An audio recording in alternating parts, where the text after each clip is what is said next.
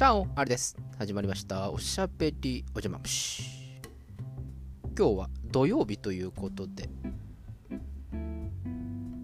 日は朝ですね、父親が近くのパン屋さんでクロワッサンを買ってまいりました。私あんまり朝ごはん食べないたちだということはご案内の通りなんですけれども、クロワッサンは好きなので、9時過ぎにブランチがてら、朝昼兼用ってやつですね、食べました。食べてる間にですね、これめっちゃバター使ってねえかっていうふうに思ったんですけれども、こう噛みしめるたびにバターのお味がねするという、結構ちょっと本格派のフランスパンとかそういうパンを作るようなそういうパン屋さんらしいので、ちょっと本場仕込みすげえなと思いまして、大変な思いをして食べました。でも美味しかったんでペロってやっちゃったんですけれども、それをしたのが9時過ぎ、今こちらの収録5時半頃にしておりますが、一向にお腹が減る気配がございません先ほど Google 先生で調べましたらば、 100g あたり 500kcal 弱あるらしいですね。やべえも食っちまったなと後悔をしておりますなのにこれサクサクのクロワッサン1個と私がたしなむワイン1本と同じカロリーなのって、ちょっと今非常に後悔をしております。あれすごいんですね、バターをいっぱい使っているということで、好きなのでいただいたんですけれども、これは晩飯はいらないかなっていう感じですクロワッサンにカプチーノといきたいところなんですが、私実はカフェインが得意ではございません。なんか倦怠感がすごく出てきてしまい、そして 2,3 時間すると頭が痛くなるということがたまにあるので、コーヒー、紅茶、それから翼を授けるドリンク飲めません飲んでもいいんですけれども、基本的には飲まないようにしているということです。ただ昔はそんなことなかったんですよね。私は学生の頃なんていうのは基本的に一夜漬けで勝負をかけるというようなそういうダメダメ学生でしたので、翼を授けるドリンクを3つほど飲み、6本ほど羽を生やし、そしてテストに向かうというようなことを基本的に年に2回やっておりましたけれども、あの時は全然飲んでても大丈夫だったんですけれども、なんででしょうかね。急に体質が変わったのか、それともなんかあるんでしょうかね。そんなわけで私は実はカフェインはあんまり摂取はしないんですけれども、結構周りの方コーヒー紅茶飲まれる方多いですよね。そしてこぼす方多いですよね私が前言った部署というか支店ですかね、ところで、書類仕事をしていって、コーヒーを美しくぶちまけている社員さんがおりましたああっていうなんとも言えないサプライズの感じ、そしてその後悲劇のような顔をして最後受け入れるというような感じのことをしていましたけれども、あれはこっちも心配なんて大丈夫とは言いますけれども、よかった俺の方にかかんなくってってちょっと思いましたねあれ書類って言ったって大した書類でなかったからいいと思うんですけれども、なんかすごいねやべえ機密文書とかだったら大変なことになるんでしょうけれども、どうなんですかね。アメリカの大統領とかすっごい超機密文書ってコーヒー飲みながら見ていいんですかね大丈夫なんですか。っつってやべっつって長官に怒られるみたいな、そういうことあるんでしょうかないだろうねやったらやったで、それをまた書類にしなきゃいけないんでしょうかね実は宇宙人いますみたいな、そういう機密文書、コーヒーで擁護す大統領みたいな、いないんですかね本当に。そういえば私が高校生の頃、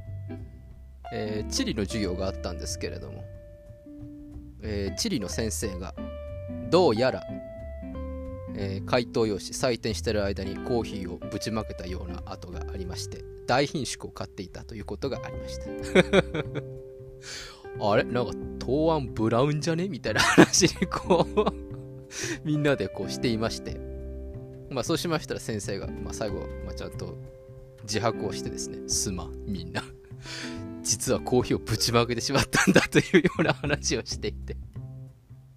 まあまあまあ可愛いなという感じで面白かったんですけれども、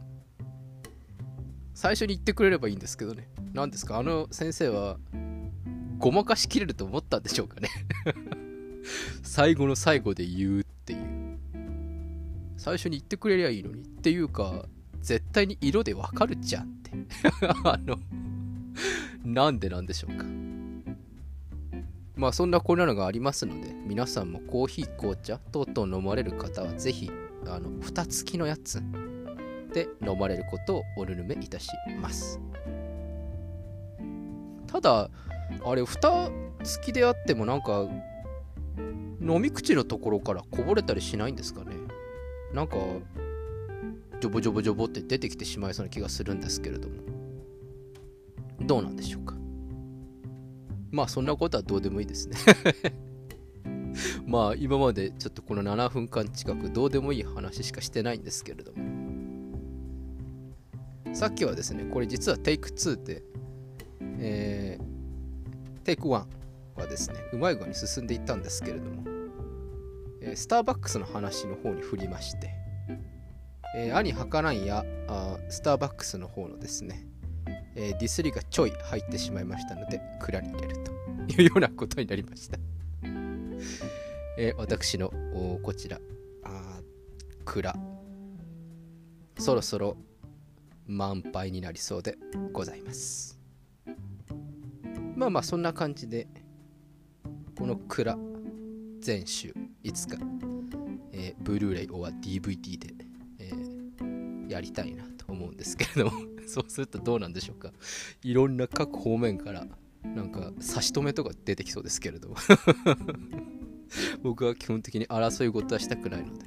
蔵は蔵のまま、もしくは、フェイストゥフェイス、クローズという場面で私がこの蔵の話をゆくゆくはしていきたいなと思います。ところ変わりまして、ツイートの方で、皆さんに、お詫びをしなければいけないことがあるということで、さあおりさんいつもツイートありがとう、ありさんまたセンシティブな発言を…キャッみたいな感じになってますけれども、すみません。またセンシティブな発言をしてしまっているようです。センシティブな発言、ちょっと私は分析しました。昨日のツイートなんですが、カタログ問題の決着、ついに答えが出たようです。唯一さよならを言えずに別れるものでございます。どこがセンシティブなんでしょうか。カタログ？カタログってセンシティブなのかな？それとも別れる、これですかね。さようならってこれ挨拶じゃねえかって思うんですけれど。どこをどう切り取ったらセンシティブになるのか、これはちょっと陰謀を感じますね。ちょっと私のこの華麗なるツイートを阻もうとする強大な敵が現れているんでしょうか。まあまあまあ大してセンシティブな内容ではないので、センシティブだからやめよっていう風にやらずにちゃんと見てください。全然センシティブな内容ではないので、これなんでなんですかね。どこなんだろうな。やっぱ別れるが問題なんでしょうか。でもそんなこと言ったらこのいわゆるつぶやき系でなんか彼氏と別れちゃいましたみたいな、そういう話をしたらもう全部センシティブな内容になっちゃうんですか。またさよならがセンシティブだとしたらば、でも確かにツイートでさよならの5文字だけあったらそれはそれでセンシティブですねちょっと怖いな、大丈夫かってちょっと電話しちゃいますよね。皆さんのご意見、どれがセンシティブだと思いますか？倍率的には別れるがオッズとして3倍、さようなら2倍、カタログ70倍っていう形になっております私の見解なんですけれど、また出てきてしまいましたセンシティブ問題ということで、前回も沙織さんに発見していただきましてありがとうございます。あれですね、もう沙織さんもちょっと安全保障担当ということでちょっと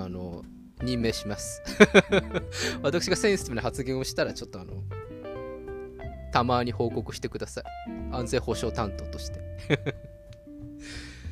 安全保障担当としてですね、何をしなければいけないかって特にないんですけれども、私たちのというか私のこれから外交交渉をしなければいけない、カルディ、それからイケアさんに対して、極めて友好的な関係を築いていきたいのでそちらの外交の方の根回しやっていきましょう。まあそんな感じですね。なんかすごいどうでもいい話をしてしまいましたけれども、期待しています。安全保障担当よろしくお願いします。他にもいろんな担当ありますから、我こそはという方ぜひ手を挙げてくださればいろいろあります。いろいろありますって言ったって、その時に考えるんですけれども、私、スラックの荒くの方では、環境大臣やっておりましたけれども更迭されましてというか私はどちらかというとそういう大臣と閣僚というようなのはあまり得意ではないですね。やったことないですけどということで私は党三役に回るということで幹事長になりたいなと思っています。幹事長とは言っても当然飲み会の幹事長なんですけど私は多分外務大臣とかやったら大変なことになりますね。多分酔っ払って宣戦布告しちゃうみたいなすごい無礼な態度を取ってしまうみたいな感じで外交問題にすぐ発展してしまいそうな気がいたします。そういうわけなんで私今日から幹事長になりました。よろしく。もうすごいことになってますね今日はこんな感じ、だいぶズージャーなトークをさせていただきました。どうやらそろそろご飯よというような雰囲気が出てきましたので、私全然お腹空いてないんですけれども、しょうがない、食べに行きましょうということでやりたいと思います。明日は、皆さんお待ちかねコメントシリーズをやりたいと思うんですが、絶対に二日酔いになりますので、酒明け注意ですということで、今日はこの辺でお開き。本当に何の身もない話をしてごめんなさいそして沙織さんありがとう。それではおやすみなさいかおはようございます。また明日お会いしましょう。アディオス。